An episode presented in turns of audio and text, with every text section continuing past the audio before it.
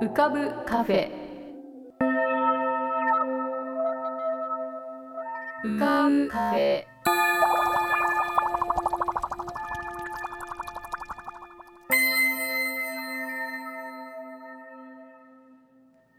にせんにじゅういちねんしちがつここのか、こんばんは。ようこそ浮かぶカフェシーズンフォーへ。カフェ店主の幸代です。浮かぶカフェでは、月みたいにぽっかり、面影みたいにぼんやり、飛行船みたいにゆったり、アイデアみたいにパーッといろんなものが浮かぶことになっております。少し浮かぶこともかなり浮かぶこともございます。地上では不自由なあなたも、ここでは自由です。重いもの、硬いものは入り口で脱ぎ捨てて、軽くなってお過ごしください。今日も浮かび上手なお客様の素敵な声をお届けします。ではごゆっくりお過ごしください。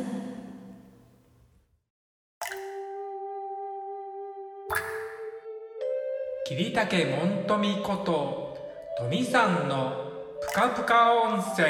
独り言。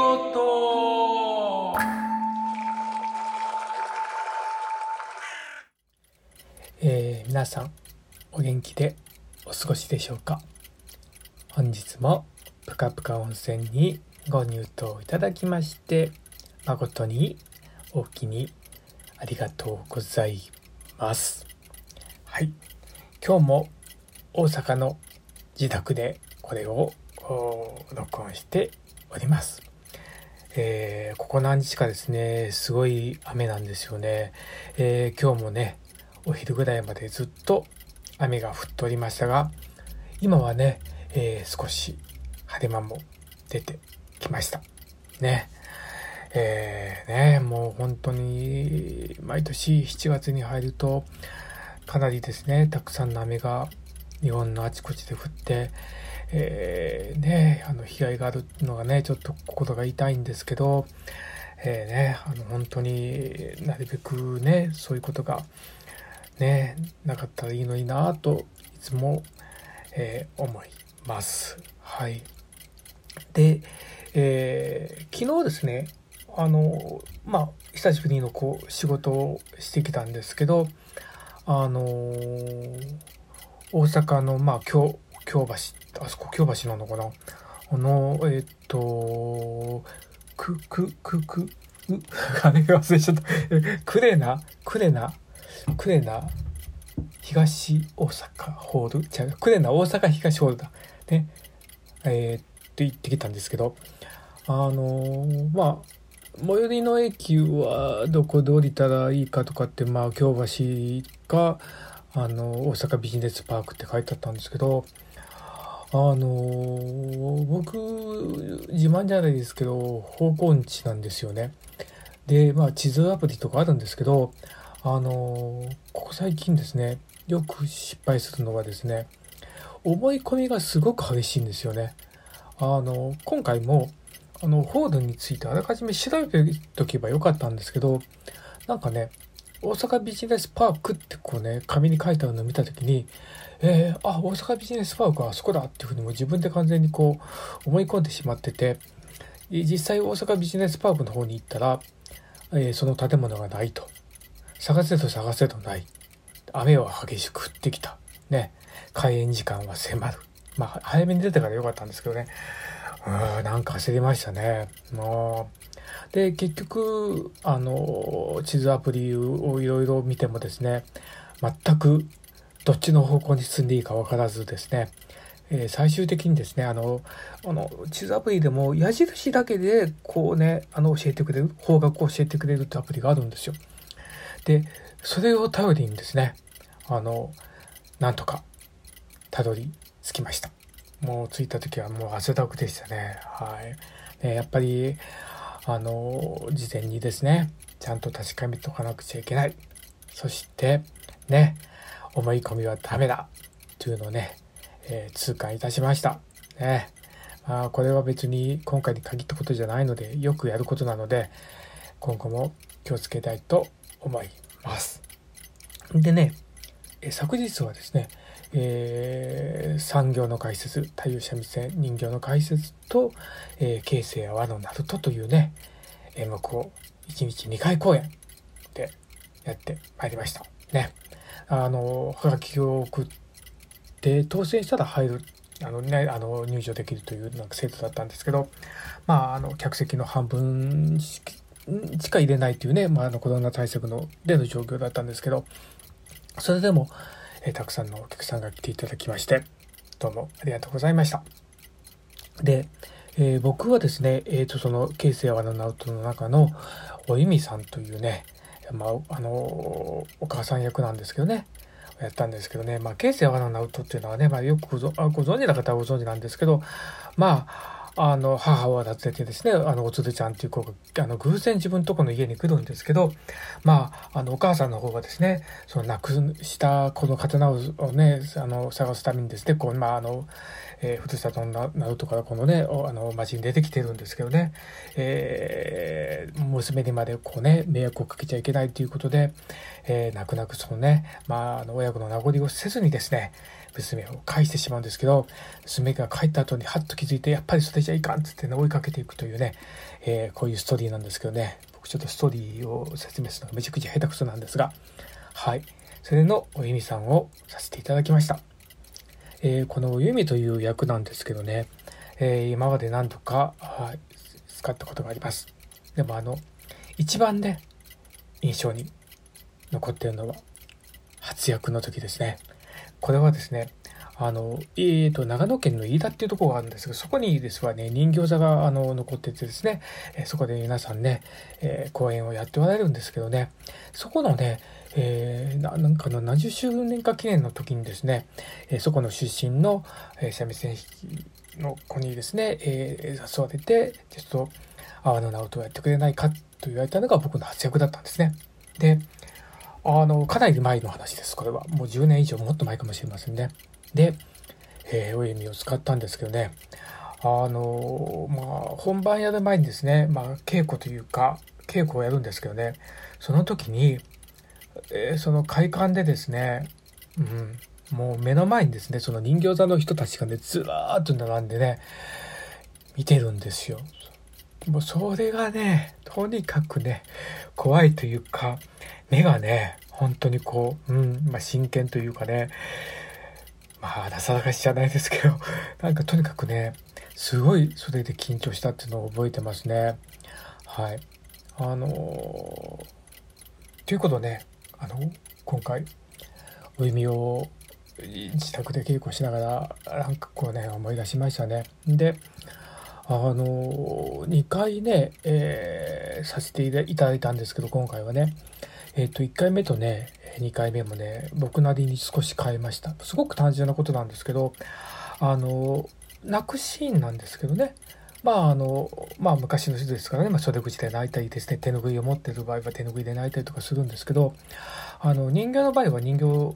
手でそのままでは持つことができないので、指掛けって言って指側と指掛けっていうのがあるんですけど、そこにあの指を通して物を持つんですけどね。でそれって一回こう人形の手を離してその掛けに入れなくちゃいけないからワンテンポ遅れるんですよね。でこれスムーズにいけばとても綺麗にできるんですけど、それがいかないとずれてしまうというね怖さがあるんですよ。だからなるべくそうせずに、えー、ごまかそうと思うとあの小道具を使わない使わないだから手拭いで泣かない方が楽なんですけど、でもいっかいめはねちょっとやっぱ久しぶりだったのでもう袖口でなるべく泣くようにしてしたんですけど、にかいめは手拭いで泣くように心をかけました。はい、あのー、まあちょっとしたことなんですけどね、まあ そ, それでもちょっとこう変わってくるかなと、うん、でも本当にこうあのお客さんもやっぱりおそらくね久しぶりのお芝居だったと思うので、そのなんかすごくこう真剣に見てくださるねあの眼差しとか終わった後の拍手がとても温かく、えー、心に染み渡りました。はい、えー、ねこのようなね経験を今後もたくさん積んでいてですね、えー、少しでもお客さんを勇気づけるとか喜んでいただけるような舞台を今後も務めていけたらと思います。はい。で今ねちょっとねチクチクチクチクなんかなってる音聞こえますでしょうか。えー、これね、あのー、あのねじ回しっていうんですかね、手回しの時計ですね。はい、ふたつなってます。はい、あの一つはね、えー、ちょっと壊れてて、先輩からね、えー、もらったんですけどね、壊れててしばらくあの動いてなかったのが突然動き出したんですよ。それでちょっとね、今もう毎日ネジを回しながらかけております。ではね、皆さん引き続き、えー、気をつけてお過ごしくださいませ。えー、それではお元気でお過ごしください。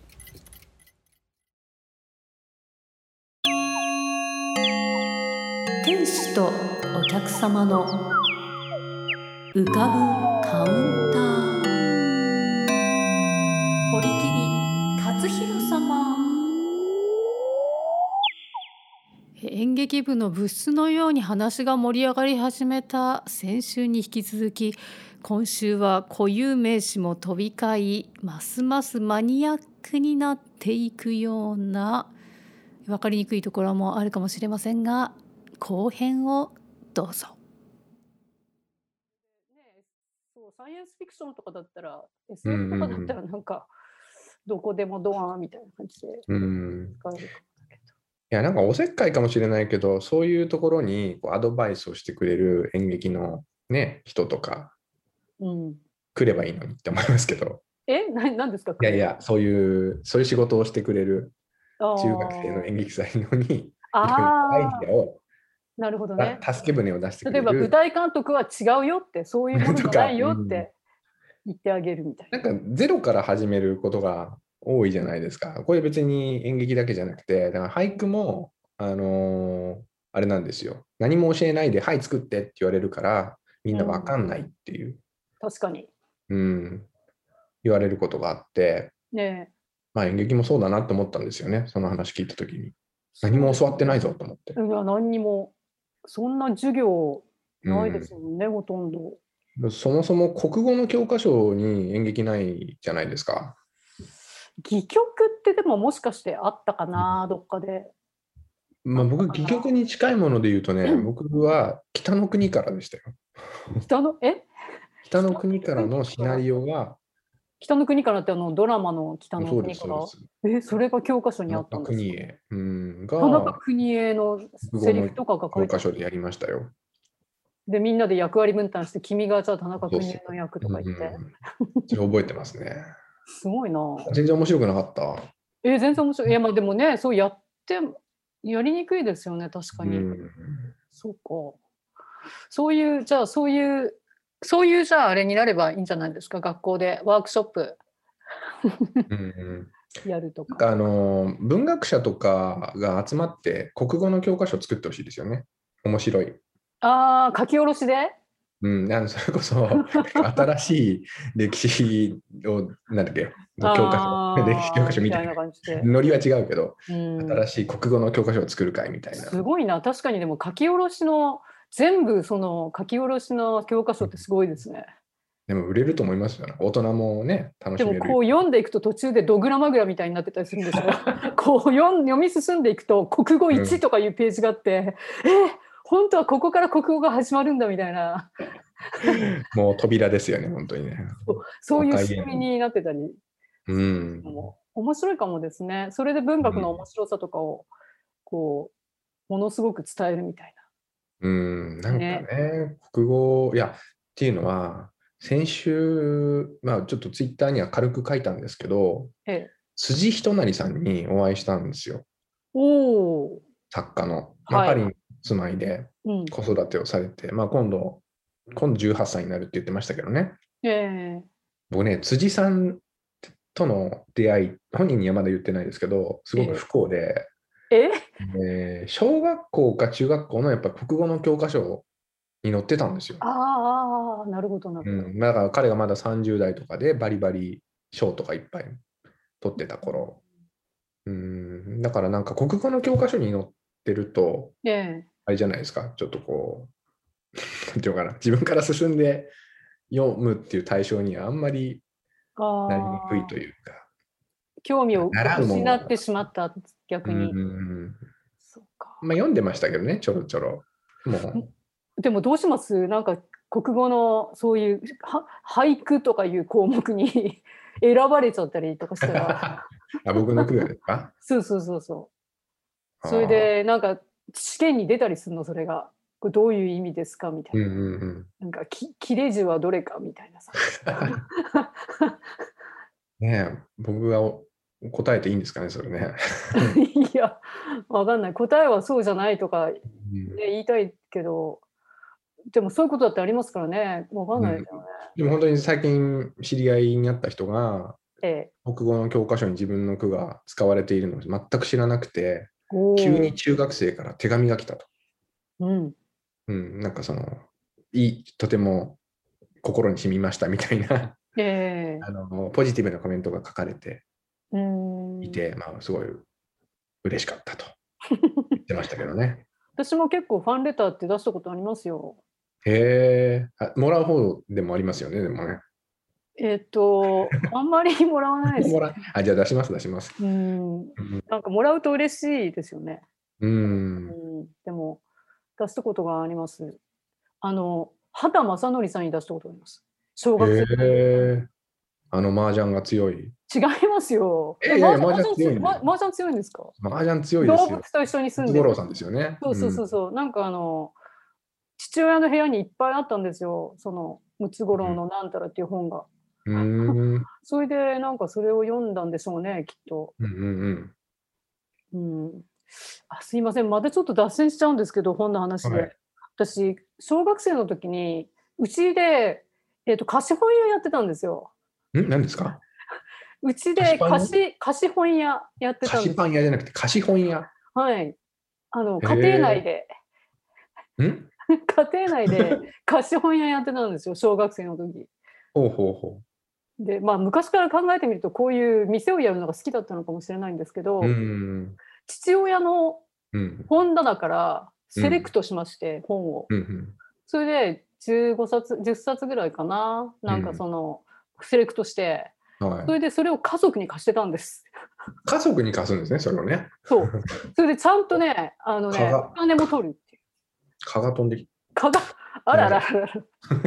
夏だからね。あ、夏いいですね。なんかちょっとメロンソーダ飲みますね、はい、溶けちゃいますよなあの、うん、あの家族にじゅうえんとかで貸してたんです。お、なんかあの値段設定がいいですね小学生っぽいでしょ、うん、でみっかいっしゅうかんじゅうえんとか言って、でも自分の本でもないのにその中にムツゴロウさんの本もあったんですね、うんうんうん、勝手に私が作った私の文庫、幸男文庫っていう、うんうん、あったんですよ。で、あのそれでムツゴロウさんになんか手紙かな、なんか出したら返事が来ました。へえ、直筆の、うん、なんか奥様かなんか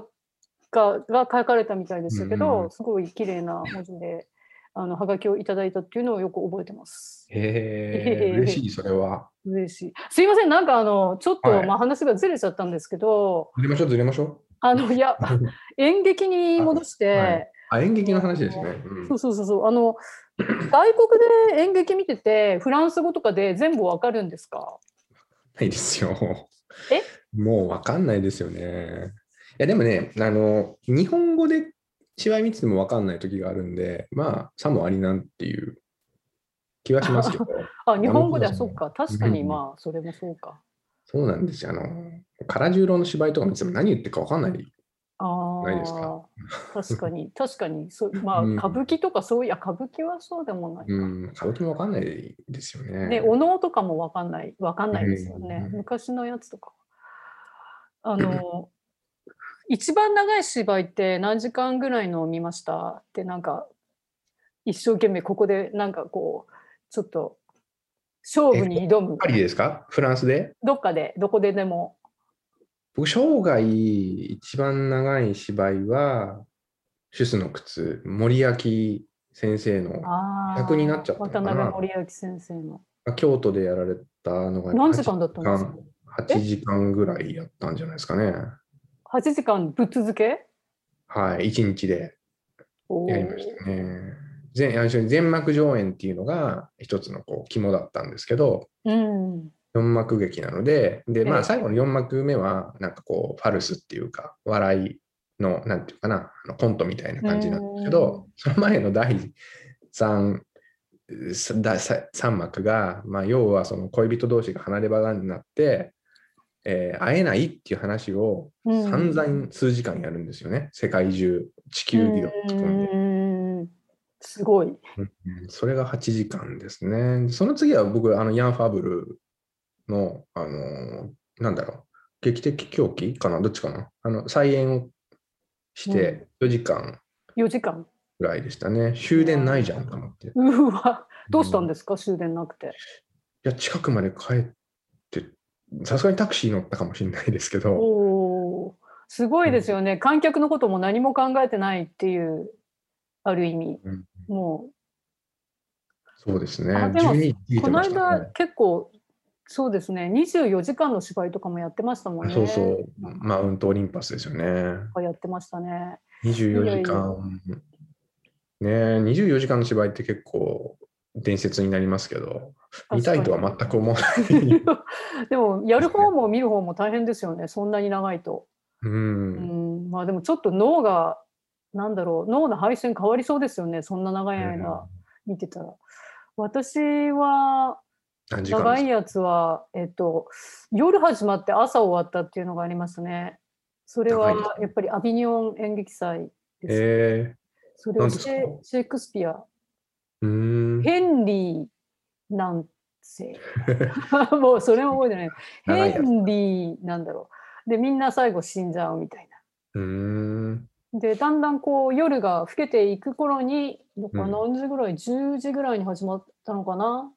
それで終わりのシーンの時はもう夜明けみたいな、うん、屋外ですよね。それがやりたかったのかな、おそらく。もうね途中ちょっと寝ましたけどね多分まあ毛布とかね、一応ブランケットもらえるから。確かに寒くなってくる、外外でした外でした、うん、寒くなって、ね、うん、いやいやでもそうですね、渡辺守明先生、そしてヤン・ファブルというと話したいことはいろいろあるんですけど、ね、あ、そうですよね、うん、逆に聞きたいこともいろいろあるんですけどね。その辺の話はまたいつかっていうのが話し出すけど、こうよよ よん、ごじかん多分話してしまうかもしれないのでヤン、うん、ファブル超えですね。まあじゃあでもせっかくだから渡辺守明先生の思い出を一つ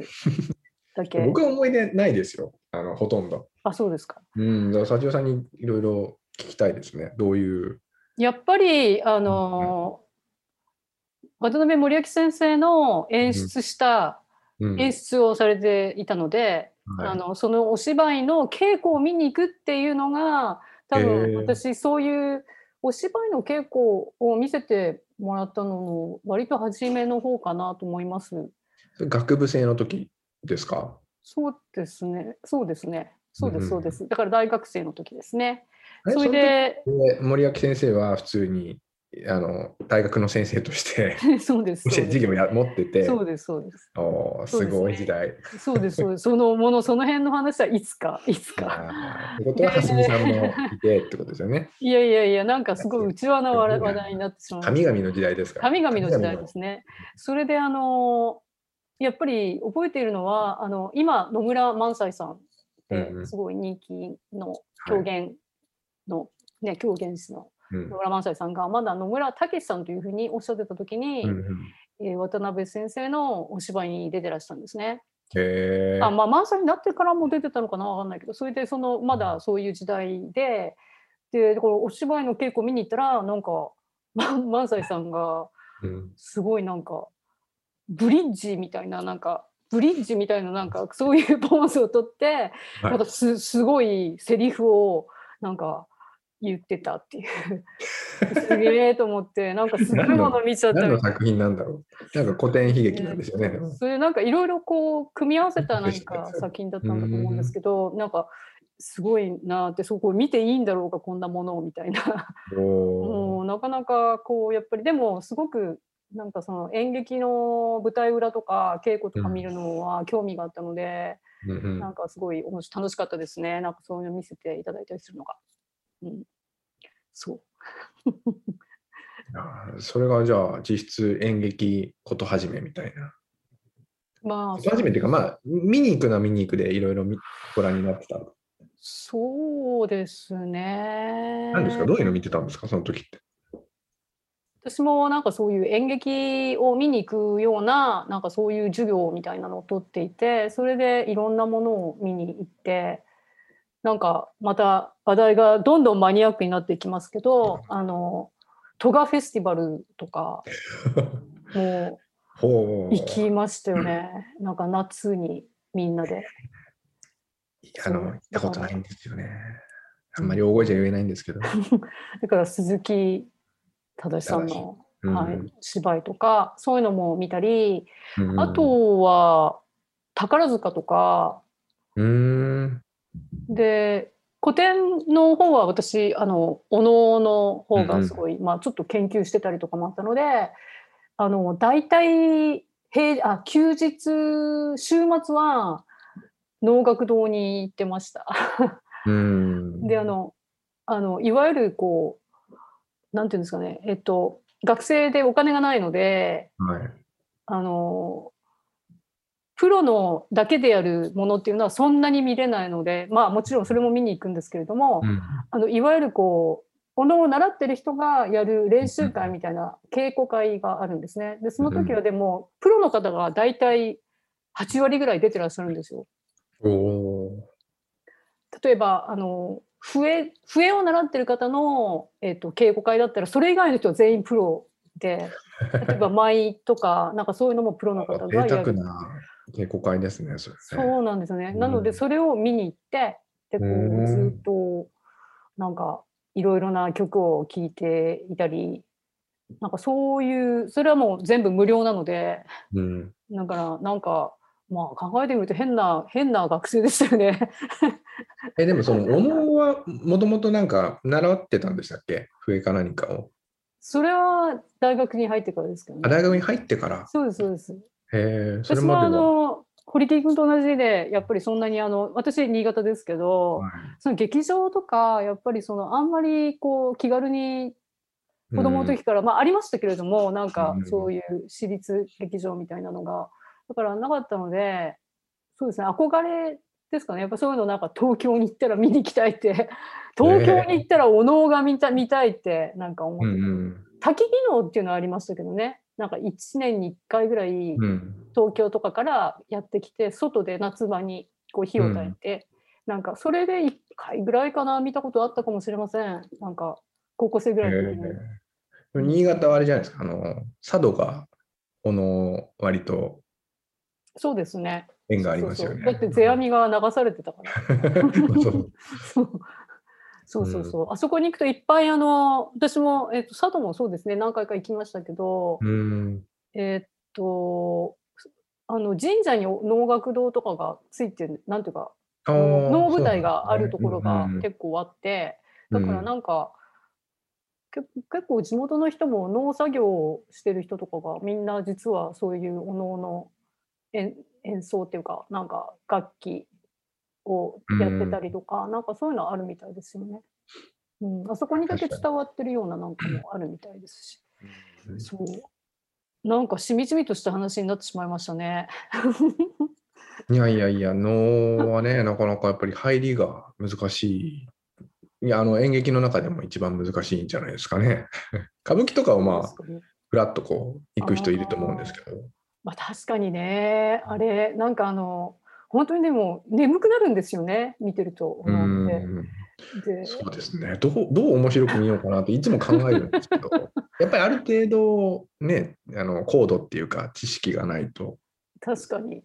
うん、まあみんななんかこうちょっとこうなんていうんですかね、やってる人が見に行く、習ってる人が見に行くのが多いのかなと思うんですけど、自分で歌いを習ってるとかそういう感じで、だからこうなんかおさらいみたいな気持ちで、こうなんかさらってなんかみんなのこういう歌い洋曲をみたいなの持ってて、広げてますもんね、横でね。そうですね。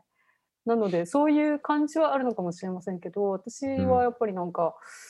不思議なものだなと思って、こんなものがあんな昔から誰かがこんな作って。なんかお面つけてこんなゆっくり動いたりするってどういうことって思いまして、そういう興味を持ちました。うんはい、結構このコロナの時期にオンラインでね、稽古をつける人もなんか増えたっていうのも見ましたけど、いや、やろうかな、僕ね、ちょっとね、やりたいなっていうのあるんですよ、ずっと。だから、去年なんかも、じゃあ、ちょっと習おうかなっていう。え、能ですか？うーん、歌いをやりたいなっていう。まあ、授業でいっかい、それこそみっかかん集中講義で、あの渋谷の鉄線会で、鉄之丞さんに稽古をつけてもらうっていう。へあそれこそ最初だけ松岡先生がちょっと喋ってみたいな授業があったんですけど。えーうん、まあそこで止まっちゃってるので、なんかね、やったらいいじゃないですか。うーん、いやーどうしよう、どうしようかな。帰、帰ったらちょっと探そうかなと思ってるんですけど。あ、そうですか。おいっそ信頼節やります？信頼。それ師匠が目の前にいるってことですね、今ね。いやいやいやいや。師匠っていうか、あの師、なんていうんですか。じゃあオンラインでとか。うん、オンラインで。まあでも歌い。いやいやいやいや、あの、まあ、あの、いや、その話はまだ、はい、またいずれ。長くなっちゃうんで。が多いですね。長くなっちゃうんで。でも、あの、歌いはやっぱり、なんだろう、こう、俳句はあんまり出てこないけど、うん、短歌というか和歌がすごい出てきますね。うん、なので、言葉のことをやってる方はやると面白いんじゃないかと。うん、いろんなイメージが重なり合ってるような、ような。うんようななんか真面目な話になっちゃいましたね。うん、あのちょっと不真面目な話もしましょうか。真面目な話なんだろう。どうぞどうぞ。いやいやいやいやいや。すごい真面目ななんか研究者同士の対話みたいになっちゃいましたね。まずい、これはまずいな。まずい、いや、まあ、もう聞いてないかもしれない。お客、お客さんっていうかあなたがお客さんだから別に構わないんですけど、ここここもしかしていわゆるあのなんかあの演劇関係者とかが集う店。ね吐きだめみたいな。もっと来ないかな、いろいろ誰か。ちょっとフラッとね誰か。ねえ。覗いたりしてないかな。覗いたりしてないかなっていう覗いたりなかなか見つけにくいところなんですよねここは。確かにねちょっと外の電気つけてもらうとなんか入るところ。ね、ああここでいいのかなっていう感じにはなってますからね。ねでもなんかそういうあのお店もでも最近なんだろうみんながみんなが、うん、集う集うじゃないけどたまる。たまるようなお店っていうのも少なくなったのかなと思いますけどね。まあコロナだからなかなかたまれないけど。うん。うんそうそう。はあ。でどうですか？どうでした？あのソーダ、ソーダ初ソーダ、初炭酸は。そうだね。甘いんですね。本当に？うん。甘そうだなと思ってましたけど。甘いんですね、で何か変わりましたか今日それは僕にはちょっと分かんないんでむしろ見つけていただいてやっぱりこれからどんどん冒険していきたいですねそうですねやっぱり歌いやんなきゃだな歌いやってくださいあと信頼ね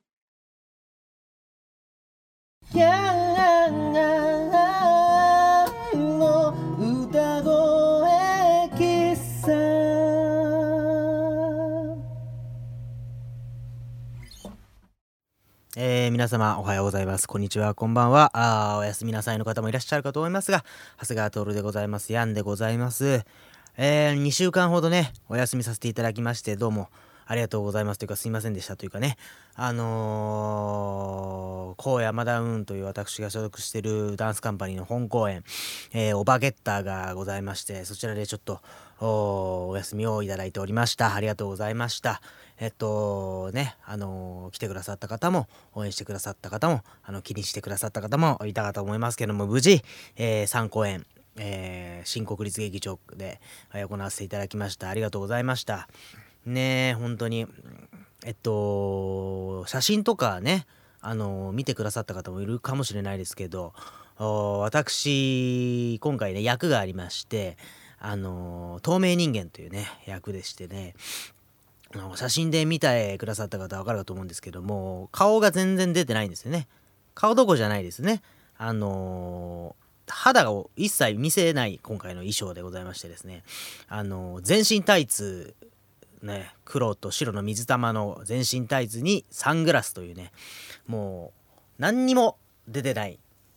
かなり変わった衣装でね、あのすごく特徴的な、あのー、形で踊らせていただいたんですけれども、あのー、とってもね、あのー、大変でしたね大変でした本当に。何が大変ってね、まず見にくいんですよ、サングラスだから。あのー、まあ暗いっていうのもあるし、あとやっぱ縁が大きいので、そこがしこう塞がれてると、意外とね使ってないようで、こう周辺視野っていうのを使ってるんですよね。なんかこう人がどの辺のとこにいるかみたいなことがあなかなかこう察知しづらいというか、あのー、そういう大変さもありましたね。あとまあ口も塞がれてるんで、息がなかなかしづらいというかね、もちろんね皆さんマスク生活で経験あるかと思うんですけども、えーと鼻も口も完全にもう塞がってたので、えー、でまあどかしたりもできないという状況だったので、本当になかなかの経験でした。あと意外と分かってもらえないところで言うと、手もね全身タイツでこう完全にカバーされてるので、あの滑るんですよね、手が。あのこれ意外とね分かってもらえないかもしれないんですけども、非常によく滑るいいタイツでしてね、あのすごく物を持ったりあの運んだりすることが多かったんですけど、なかなか大変でした。あのでどうやってこうそこを解決していったかといいますと、実はですね、あの松ヤニって言って、あのバレエのやってる方は分かるかと思うんですけど、まあ、松の樹液を固めたものがあのバレエのスタジオとかあ舞台にはありましてですね、それはあのバレエシューズの滑り止めのために使ったりするんですけど、それを手にやってですね、でそれでこう滑り止めとして使って、えー、物を運んだりしてたというような状況でした。でもなんかこう全身タイツで踊ったことを今まで、まああまああったっちゃあったんですけど、顔まで完全に隠れてるっていうのはなくて、なんていうか一個も出てないんだけど体の線は完全に出てるっていう、なんかこう不思議なこう開放感というのがありましてですね、えー、なんかすごくまた考えさせられるいい勉強になったなというふうに思いました。あのおばけったという作品自体はですね、あの本当にお化けが出てくる絵本の中のような世界で、あの子供さんも楽しく見れるようなというコンセプトで作らせていただいたんですけれども、最終的にはですね、本当にキャビンカンパニーさんという絵本作家のユニットの方に舞台美術のデザインをお願いして、であのもういろんなセットを組んでいただいて、道具も組んでいただいて、で最終的には竜の形をした大きな生き物をね、えー、作っていただいたりもしてですね、えー、さらに音楽は完全に小野悟さんのオリジナルでもう全編作らせていただいて、歌もたくさん作っていただいて、ダンサーが歌って、私も歌わせていただきましてというふうに、も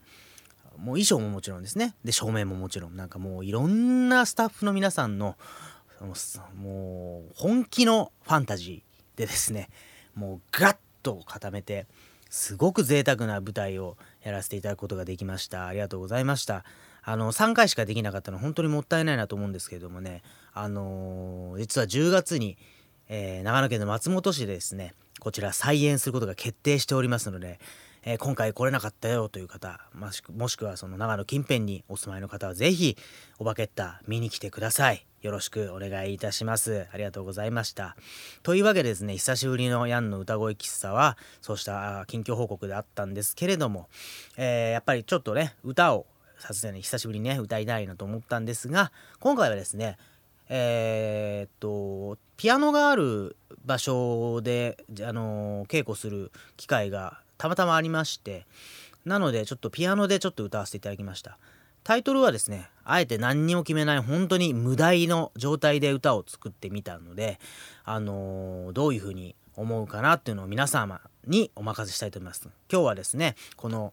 あのー、歌の解説とかはあんまりせずに、あのー、最後歌で終わりにしたいと思います。ちょっともしかしたら寂しい感じとかこう梅雨っぽい感じも思うかもしれないですけど、なんというか皆様の中にどういったものがこの歌で生まれたかっていうのをそのまんま持って帰っていただければなと思っておりますので、ぜひ、えー、わーっと聴いていただいて、そっと閉じていただいて、もし何かあったらあぜひメールなど送ってください。もちろんリクエストもお待ちしております。というわけで、えー、本日は、えー、こんな感じですかね。はい、皆様季節の変わり目ですからぜひあの体調気をつけてくださいね。ではあの歌を聴きながらお別れしたいと思います。また次回お会いいたしましょう。長谷川徹でした。やんでした。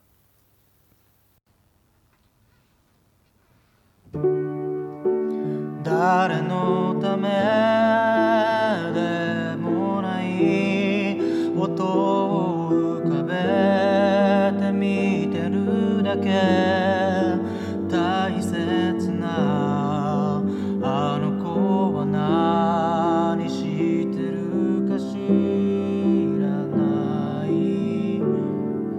外は混ぜ小勢の風、もちろん家には帰るから落ち着くわけでもないけど、ないけどの時間、役に立たない面白くない、そこに私がいるのなら